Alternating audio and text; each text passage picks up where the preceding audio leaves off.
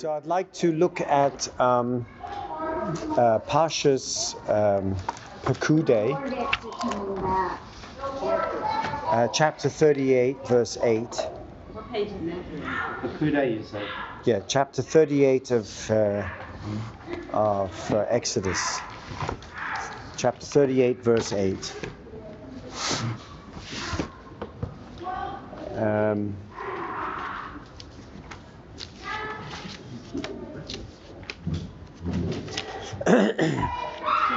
and um,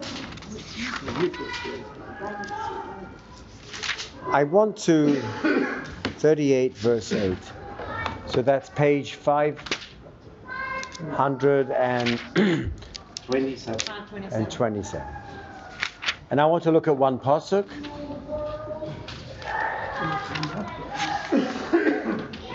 And the pasuk is uh, verse 8. And I actually um,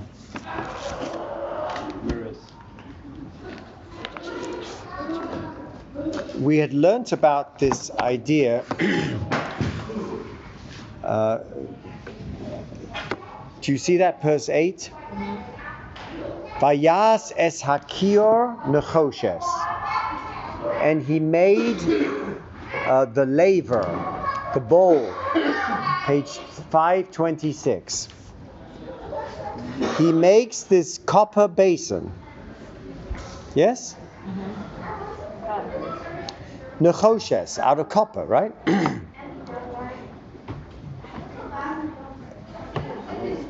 the laver of the copper and the base. There- there's a spoon and a bowl. And he's making it out of copper.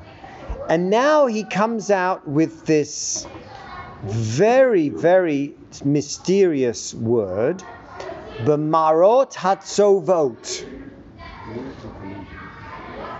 B'marot, mare is a mirror. Tzovaot, I have no idea what that word means, and no one knows what that means. Moraot hatzovaot. So we have to look at what that tzovaot means. Asher tzovu, well, that's the same word as tzovaot. Petach ohel moed. This pasuk in itself raises huge issues as to um, what is the kior? The, the, the priests had to wash their hands and feet uh, before doing any kind of avoda, of the korban. Um, what's interesting is that it's not copper, it's copper, it's not silver or gold. Um, so the raw materials are produced we're not told what the menorah is made of. We're not told what, you know, why are we told, page 526, about this laver, this basin made out of copper? Not only is it made out of copper, this basin, um, it's made out of marot. So the copper is shiny. A mareh to, in modern Hebrew is what? A mirror. And I want to ask you a question. here, here, here, here, sir. Um, if I told you that I want you to make something out of a shiny material so that you can see it through it, what are you going to see in a mirror? yourself. Yourself. Okay, so let's start before we go into this. What do you see when you look in the mirror? Not what I saw 20 years ago. Correct. Is your right the right and the left the left? Oh, no. No. To this day, we haven't devised a mirror that is a true reflection of ourselves. It's a mirror image of ourselves.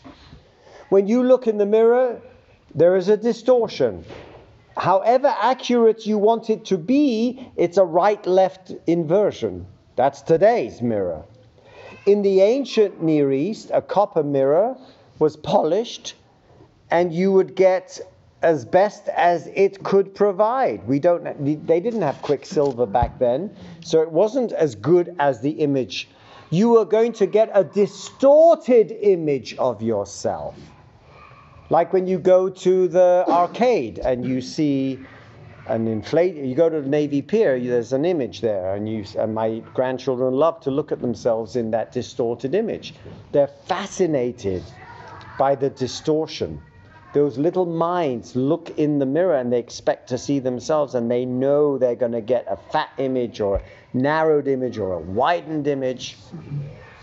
And I think that the key to understanding the whole pericope that regarding the the basins that were made out of marot tzevaot. We still have to pass tzevaot. These these images is critical as we look at this text not as a historical text or an archaeological text or a biblical text, but as a spiritual roadmap for ourselves. How do I look at myself? How do I look at my life? And apparently, we're told uh, by the Sforno and the Netziv that there is a fundamental distinction between the copper basin that the Kohanim used and every other appurtenance in the Mishkan or the Beis Hamikdash. Because every other vessel involves an actual service in the Beis Hamikdash, whereas the kior is a preparation for a service. You have to wash your hands. You have to wash your hands in that kior, in that basin, before you even can do anything.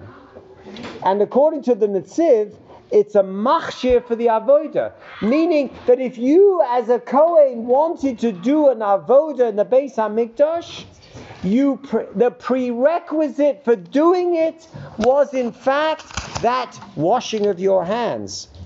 And if you didn't do it, if you didn't do it, the whole avoda that you were trying to do was ineffectual.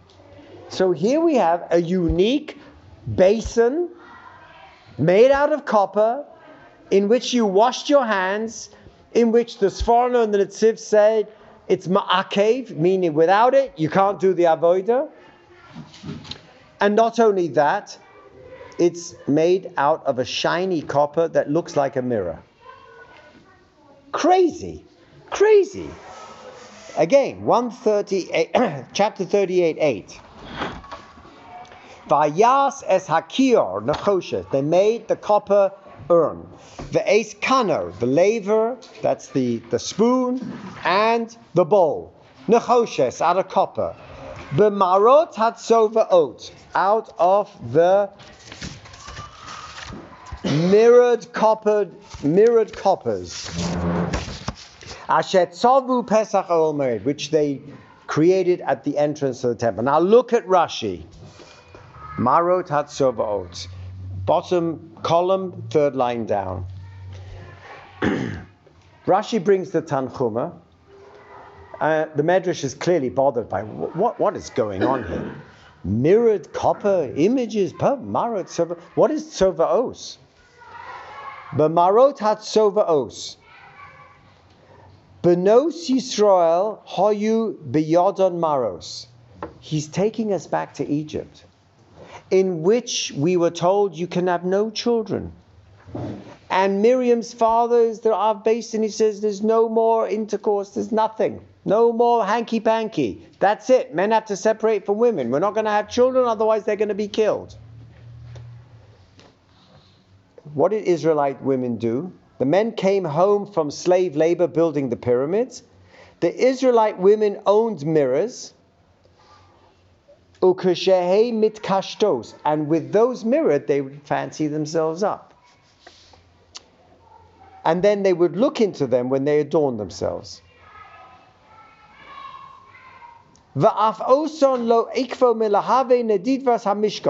So when Moses says, I need copper, he started off by saying, I need silver. Everyone gave their silver.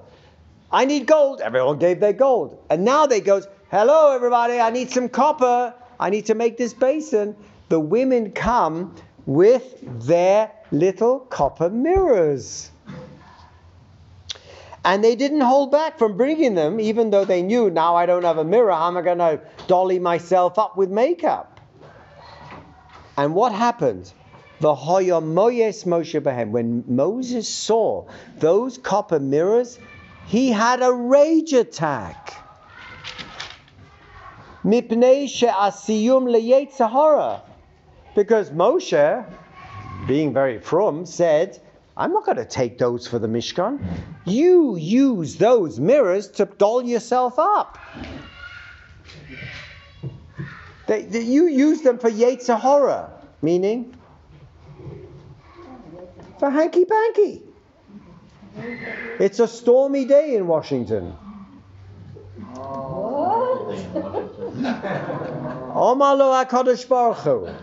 So God says to Moshe, listen to the drama that's going on in this midrash, in around surrounding this pasuk. Kabel. I want you to accept those mirrors. Don't be so frum. Ki ilu chaviven alai min hakol. You know what? Those mirrors are more beloved to me than all the other frummy vessels, the Mizbeach and the Ketores and all the pertinences of the Mishkan. Those mirrors that you are going to use to make the kior are more chavivin on me. They are more beloved to me. Why? She'al yedehem, because of those mirrors that you think are have to do with the Yetzer Hara. Yeah, that Yetzer Hara. He'emidu anoshim tzavos rabbas b'Mitzrayim. Those women made multitudes in Mitzrayim. What a medrash. now, what was going on Mitzrayim? And now we know the word tzavaot.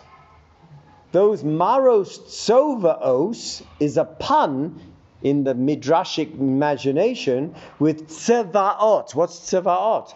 Legions and legions of people. You're going to see in the Haggadah in two weeks that every woman had how many children?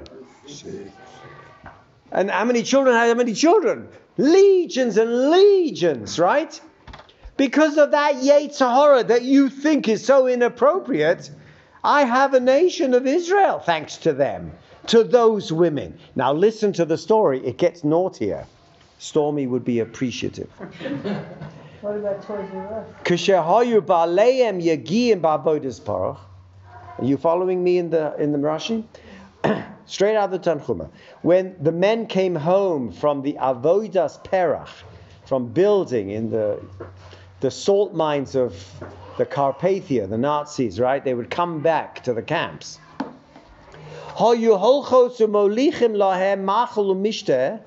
So these women that you think are so inappropriate would bring them some mashta and bring them some food and some drink. And and the um, the medrash adds and we, they would feed them raw fish. Fish is a, is the idea of fecund, right? There's so many fish in the sea. It was an aphrodisiac. They would feed them the fish, the gefilte fish, the herring.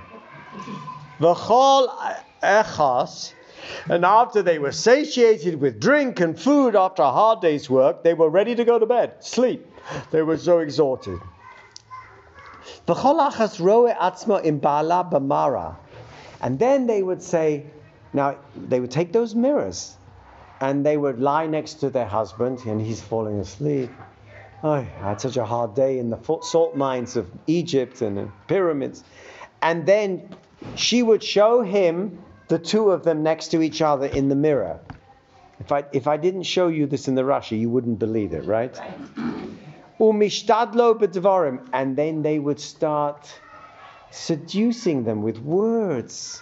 Loimer and saying, Anina enimach, look at me, I'm because they were all dolled up with their, you know, with their lipstick and you know, I'm prettier than you. Kach, and from that playfulness, what we would call foreplay, mevios lebaleim, they would turn them on.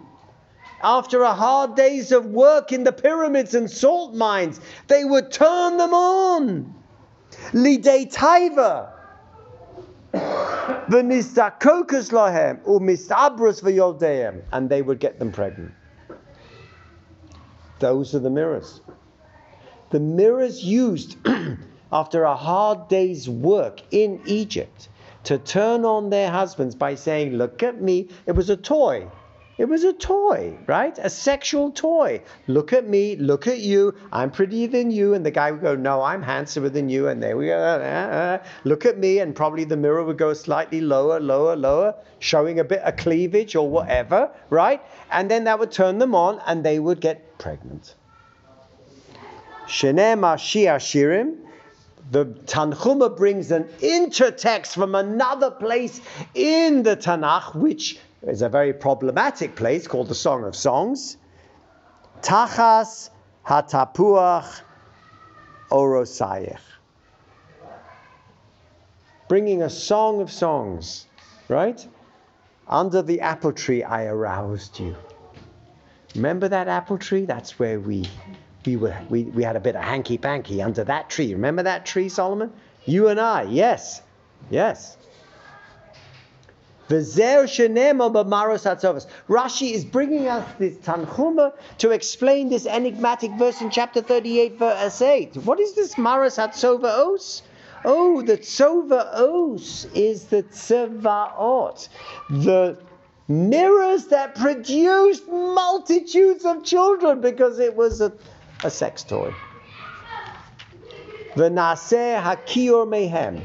And now he says, God says to Moses, that is more beloved to me. Don't you dare tell them. Moses says, break their thighs. Get them out of here. I don't want to see these women.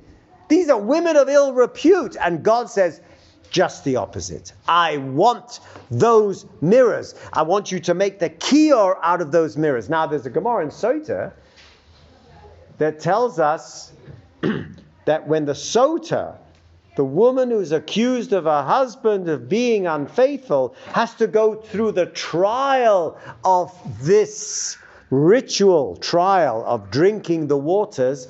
It's from that kior, from that copper basin because they're called Mayim Tahorim. You are going to be tried by the waters of purity to determine if your motive with that man was pure or impure. And if it's pure, you go back to your husband and he can go home feeling good about himself. The Gemara in Sota uses that kior. It's specifically that basin of copper that is inlaid with the mirrors because God is saying, Moses, you got it wrong. They didn't do it for the Yetzer Hara. You don't have to break their thighs. They did it because they wanted Am Yisrael to survive in the middle of the Holocaust, in the middle of Egypt despite everything. It was their faith in the future of Klal Yisrael that saved Klal Yisrael. I want you to take those mirrors. V'nase hakior mehem. Let the basin be made out of that of that. Shehu lashom shalom bein ish ishto, because that will bring once more in the future peace between a husband and wife. It is that mirroring, those mirrors that will bring once again in the Sota ritual when a man accuses a wife, that will bring peace between a husband and his wife. La hashkos mimaim. I think it's just an amazing marriage. It's an amazing marriage because what is a mirror? This is what I'm asking you. When you look in the mirror, what do you see? It is a distortion image. It's not the real image. It's a right, today it's right to left. I look at my right eye, it's my left eye. For sure, back in the ancient Near East, it was a very in, imperfect, polished image in polished copper. And nevertheless, it was the instrument by which a man and a woman would arouse themselves for the procreation of Klal Yisrael, and it's to be used as the kior in which the, in which the Netziv and the Sforno say is a prerequisite for our relationship with the divine by the Kohanim. And it is the very ritual trial by which a man makes peace with his wife when he is looking at her as being unfaithful.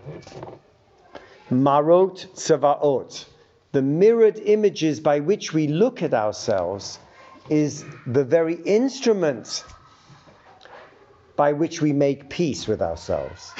and if this is a spiritual roadmap for our lives today, then I suggest to you, ladies and gentlemen, that our looking in the mirror is a sacred act. And that when you look in the mirror, you see through the distortion and the image of the surface of yourselves. And that you see through the surface into the depths of the Chelek Elokai Mimal, the sacred divine spark that's within you. Because that is what God is admonishing Moshe Rabbeinu. You're looking at those women who are standing at the Pesach Omer, ready to donate those mirrors, and all you could see is mirrors and sexuality and Yetzer Hara and lust. but I say to you, you didn't go beyond the mirror. You didn't go into the image behind the mirror. The mirror is just a reflection. It's a kavanah. The difference is the kavanah. How you see. Correct. It's the it's looking into beyond the mirror, into the inner self that God is requiring Moses to do. Does that make sense? And so for me, this is a healing text. It is saying that as I look in the mirror at my failing, aging self, and looking at those years of betrayal and deceit and self doubt and failings and a life of failure, that I am too to be asked this day as I shave and look at myself in the mirror, and I'm asked by this roadmap to look deeper into myself and to see the spiritual divine within.